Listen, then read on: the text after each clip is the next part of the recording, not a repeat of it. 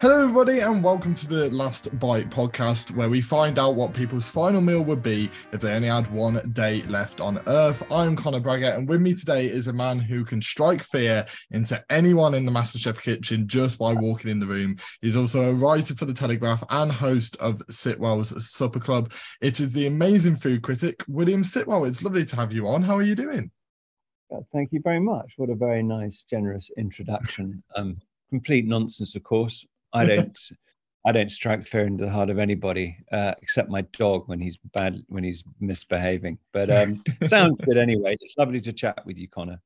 Oh, it's lovely to have you on, and I'm, I'm sure you definitely strike uh, fear into the people in the MasterChef kitchen. Honestly, every they always look excited when you come in, but honestly, I think deep down they're like, "Oh no."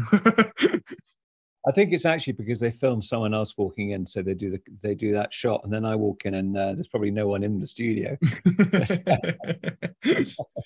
I mean, like, how did you get into like the food writing sort of industry? I can't imagine it's something that's really easy to sort of get into, especially at your level. Yeah, no, it's a, it's a good question that, and I mean, looking back on it, it feels more direct, but in reality, it was very circuitous and uh, uh, not deliberate. And, you know, there are people who have an absolute driving ambition to become food writers, and they say, How do I do it? And I can kind of give them the benefit of some of my, my knowledge I've built up over the years and hope I can guide them.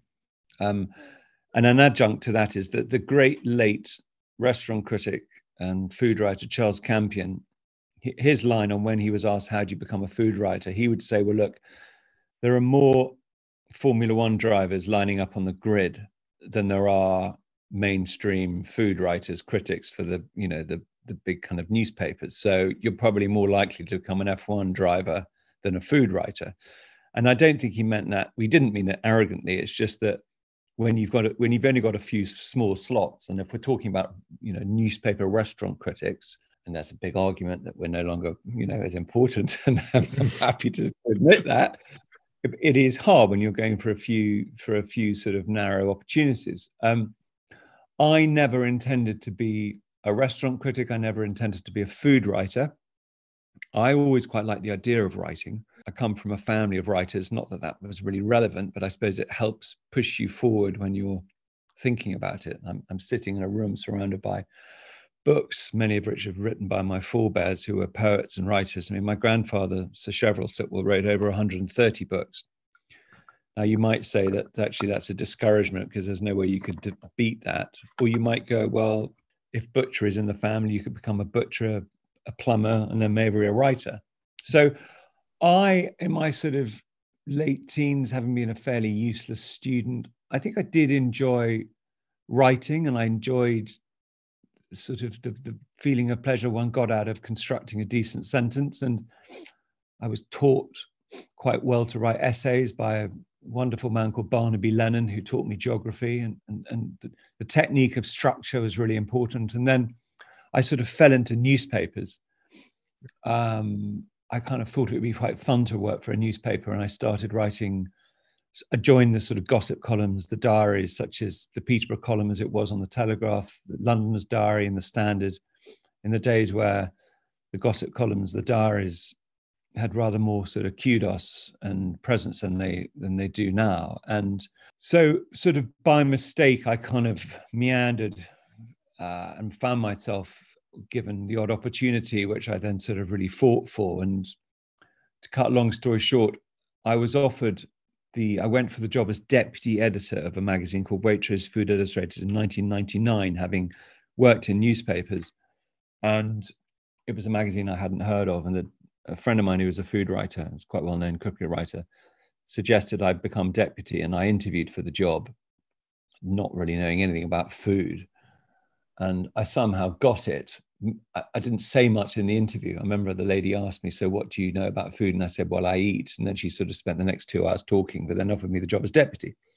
so I kind of got into that role. And then she quit a few years later. And I realized that this was actually a real opportunity um, to merge my passion for writing with a great subject because I was always told you need a subject as a writer. It helps you. It's good to be pigeonholed. You know, you're the motoring correspondent, the beer correspondent, the political person.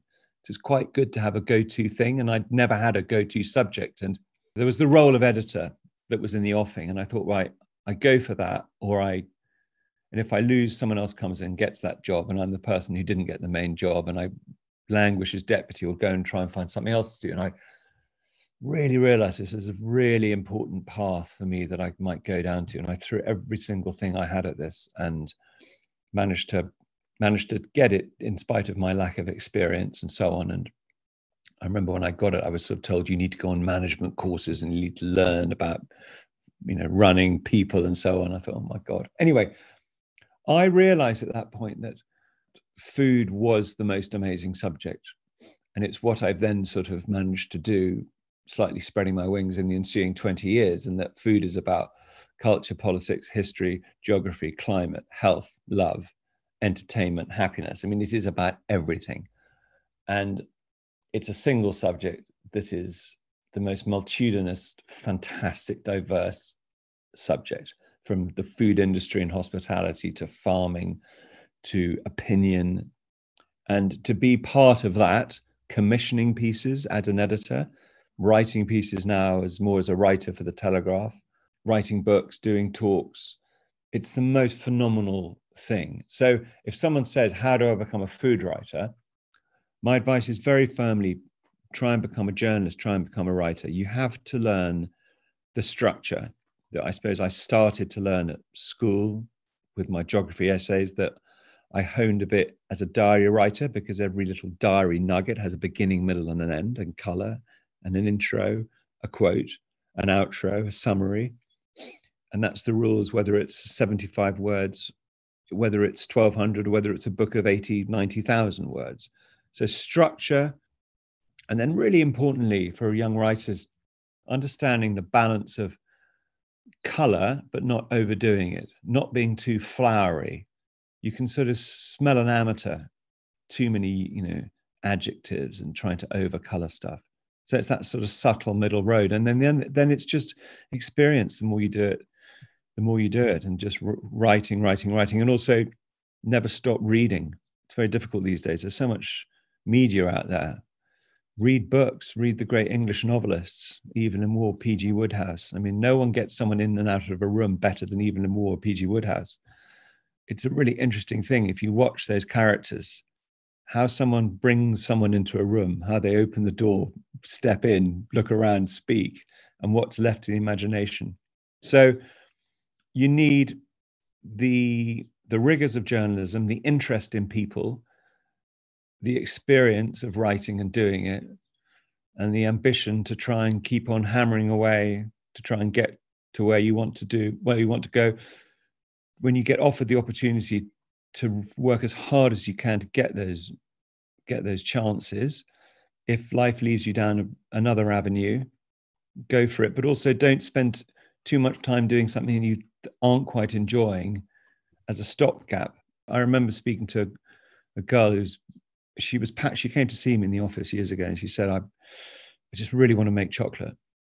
And I said what are you doing? She said well, I'm working at the moment in a dentist surgery as an assistant. And I said well you need to stop that and make chocolate. And you've got to be bold enough you need to risk early. So she went away quit that and started making chocolate. And now she's quite a well-known chocolatier. So you know, it's that balance between worrying about, you know, I've got to earn a living, but going down an avenue where you're not doing what you want to do. So risk early, don't leave it too late. Yeah, I mean that, that's a great piece of advice to almost everyone. It's sort of like it's almost capturing your own passion in a way to sort of go right. I I I want this. I need this. Let's work out a way of making it work.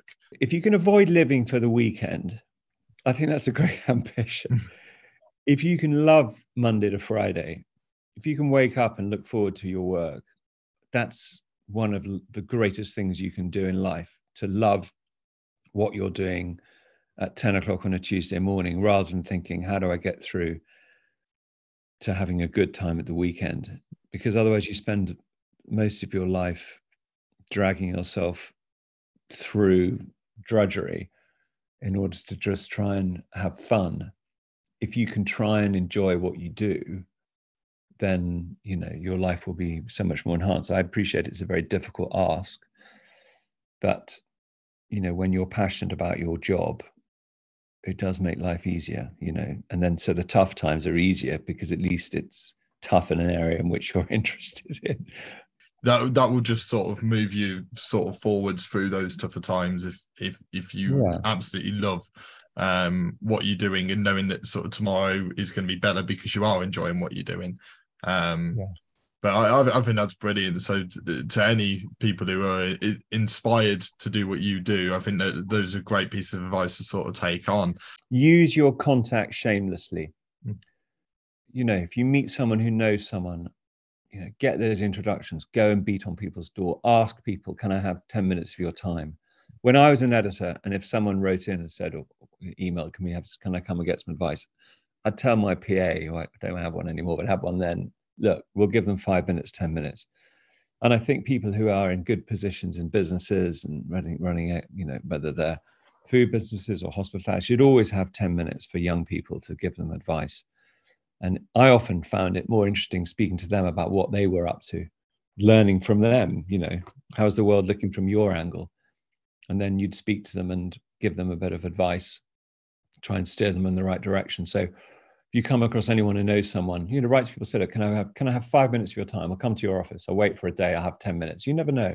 It's mm. always useful. Just and also particularly in the digital age where we spend our lives looking at our phones, tweeting at people and putting things on Instagram. Those moments when you actually look in someone's eye, you know, get out there.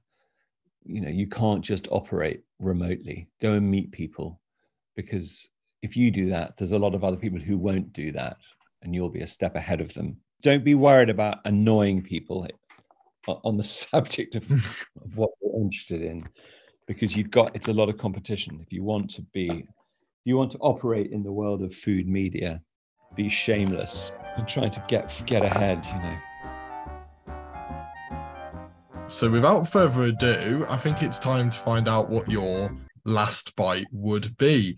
Now, for people who haven't seen seen this before. Haven't seen anything on the last bite. The last bite is where we go for, I guess, final starter, main course, dessert, and drink.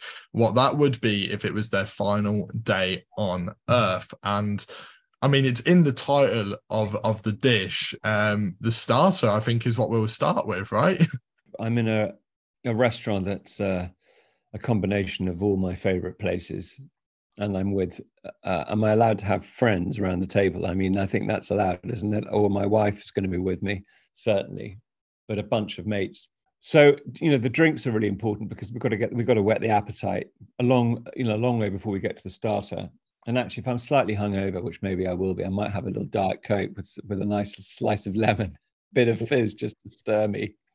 A little bit of sugar as well in there. yeah, and I actually think the best time to drink champagne is at about noon.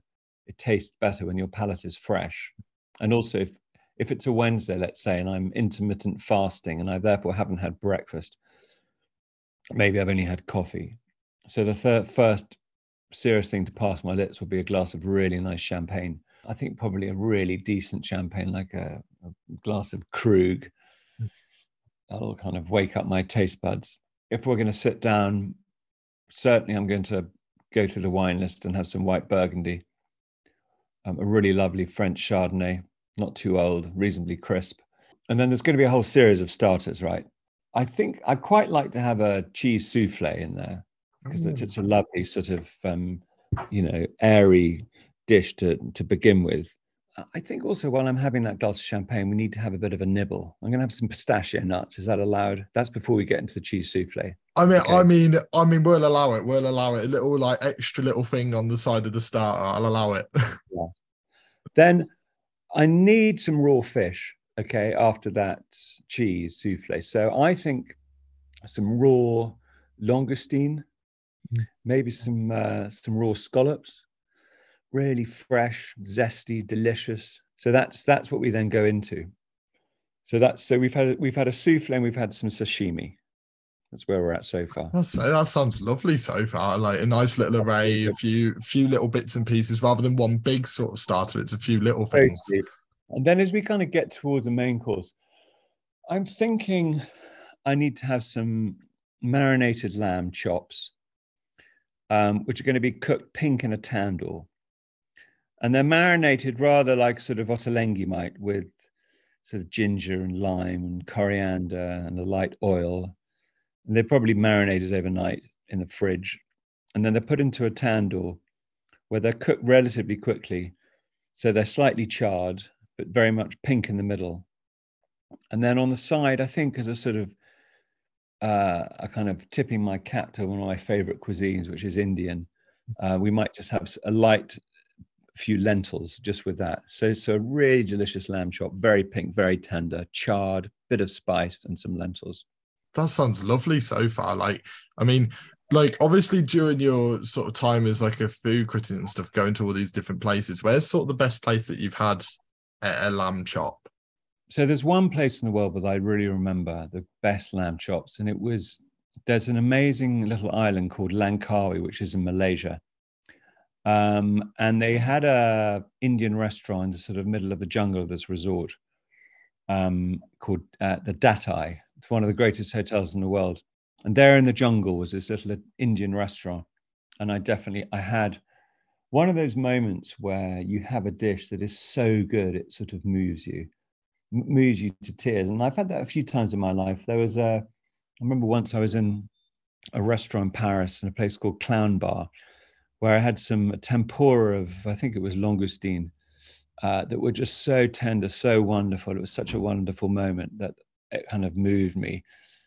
And then there was a plate of pasta in a restaurant, a little place called, I can't even remember, uh, Ripiana, pasta, pasta Ripiena, Ripiana in Bristol it was just the most beautifully tender, well cooked pasta, dish after dish, and that you know made me sort of well up. When you feel the passion of the people who are cooking for you, and also it's a wonderful moment, great occasion.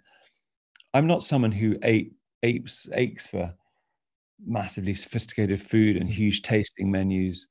If you can just have a simple dish where Mother Nature is sort of uh, just dealt with tenderly, mm. you know, it really means something. And the occasion is really enhanced by the food. That that I think is that's the most important thing.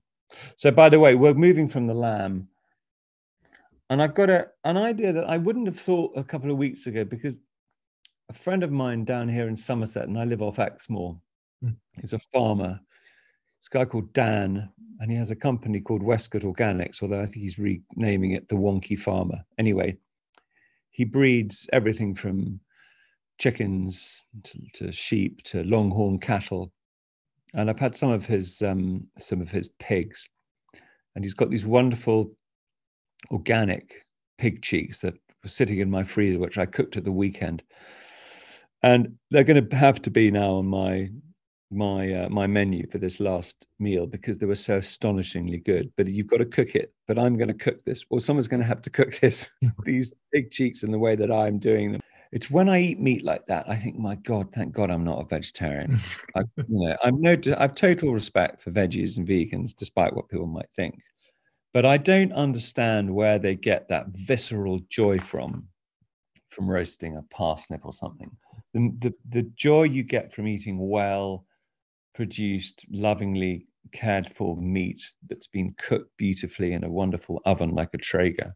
Just nothing beats that. I mean, I'm I'm willing to be you know, to have my mind changed. But anyway, so we're going to have some, yeah, we're going to have some little, uh, some slices of organic pig cheek from Westcott Organics after we've had the lamb. We're going to have some potatoes as well there. So I think we're going to have to have some Dauphinoise potatoes, I think.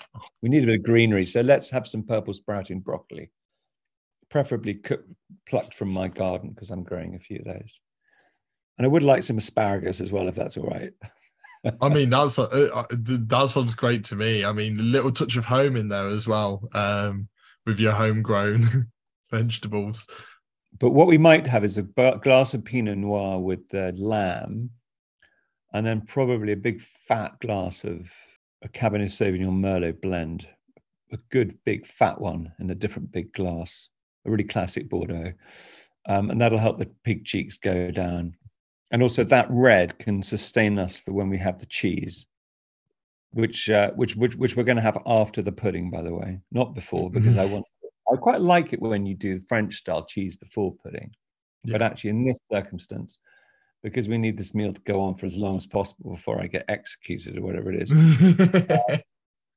we're going to have a pudding, which obviously is going to be a self-saucing chocolate fondant. oh, very nice. So, um, really good, high quality chocolate, some nice fresh eggs, whisked in with some caster sugar, a little bit of vanilla essence, um, and then, you know, the chocolate turned in, a little bit of sieved flour, and then, you know, cooked just right for about 14 minutes at about 180, so that the tops are just rising, and they turn out and they're beautiful. And then, I think either a dob of Cornish clotted cream or just some just some uh, just some double cream. I think I'll allow myself a sauterne, a sauterne, a really lovely pudding wine, Mm. um, to go along with that. So that's where we are at pudding. Then we're having cheese, okay. And I think sometimes cheese balls are far too large and and, and confusing and elongated. So I think the simple cheese boards are the best, where you've literally got a couple of hard ones like a cheddar and maybe a cave aged Gruyere or a Comte, and then one big fat uh, oozing brie that's probably nearly the end at the end of its life, or um, a stinking bishop or something. So a big smelly cheese that you can almost pour, and then a good solid. It's, li- I love a really simple cheddar. Mhm. Cathedral City. I'm very happy with that. Yeah. Nothing too sophisticated and not too aged, because you otherwise it's a bit too acrid and bitter. Um, and some very nice, um, some good biscuits. I like tuck biscuits. Do you know, do you know what? My dad is the exact same. He has tucks all the time. I don't know if it stands for Trade Union Council. I don't know, but I love those. And uh, are we allowed a glass of port? 91 Why not? uh, Warre's. I think we'll have a glass of port. And then, um, you know, the lunch is sort of depressingly coming to an end. So we'll have some Calvados at this point to perk up, perk us up. And because it's my last lunch, I'll probably allow myself a cigar because I'm not going to wake up the next morning with a horrible taste in my mouth.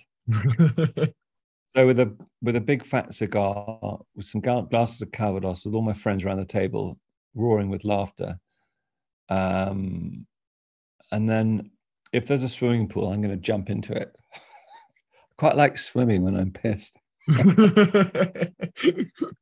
I mean, it, Uh, I mean that's going to be great. Everyone in the swimming pool after a nice meal with all these different drinks uh, all throughout the meal. Uh, Everyone's going to have a great time. It's just me in the pool. There's no one else. I'm just No one there else. It's just you. just slowly drowning, just sort of going down and coming up from air and floating, and um, hoping that the worst won't be too terrible. that is one hell of a meal. I have to say that is like I every time you every meal you mention it, I was like, oh, I can imagine that. Like I can imagine each and every one of them.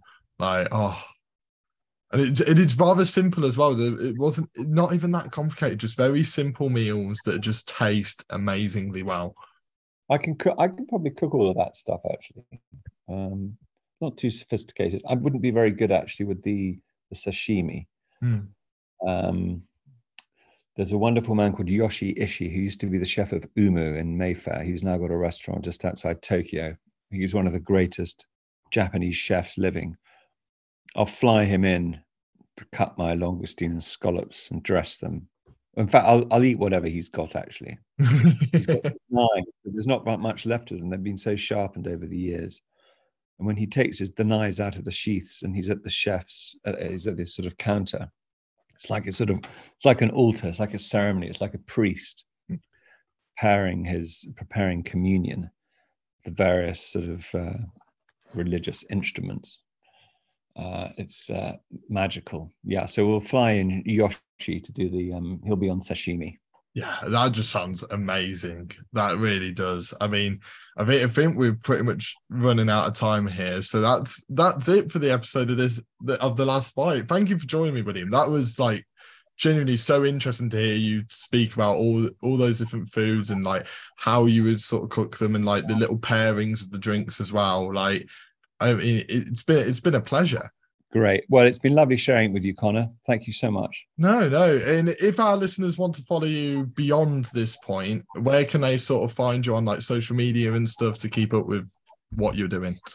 Well, I'll be dead, won't I? So, um, well, in the theoretical world, hopefully not now.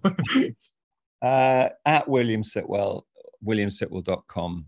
Well, uh, make sure to contact us on our Instagram at Behind the Bite Mag of what you thought of William's last bite uh, today. And while you're there, follow the link over to the website as well as check out all the amazing content that we're doing and we're putting out. Um, obviously, make sure to leave us a rating over on Spotify, Apple Podcasts, or whatever other podcast service you are using. Thank you all very much for listening uh, to me and listening to William as well. And we shall see you all next week on The Last Bite.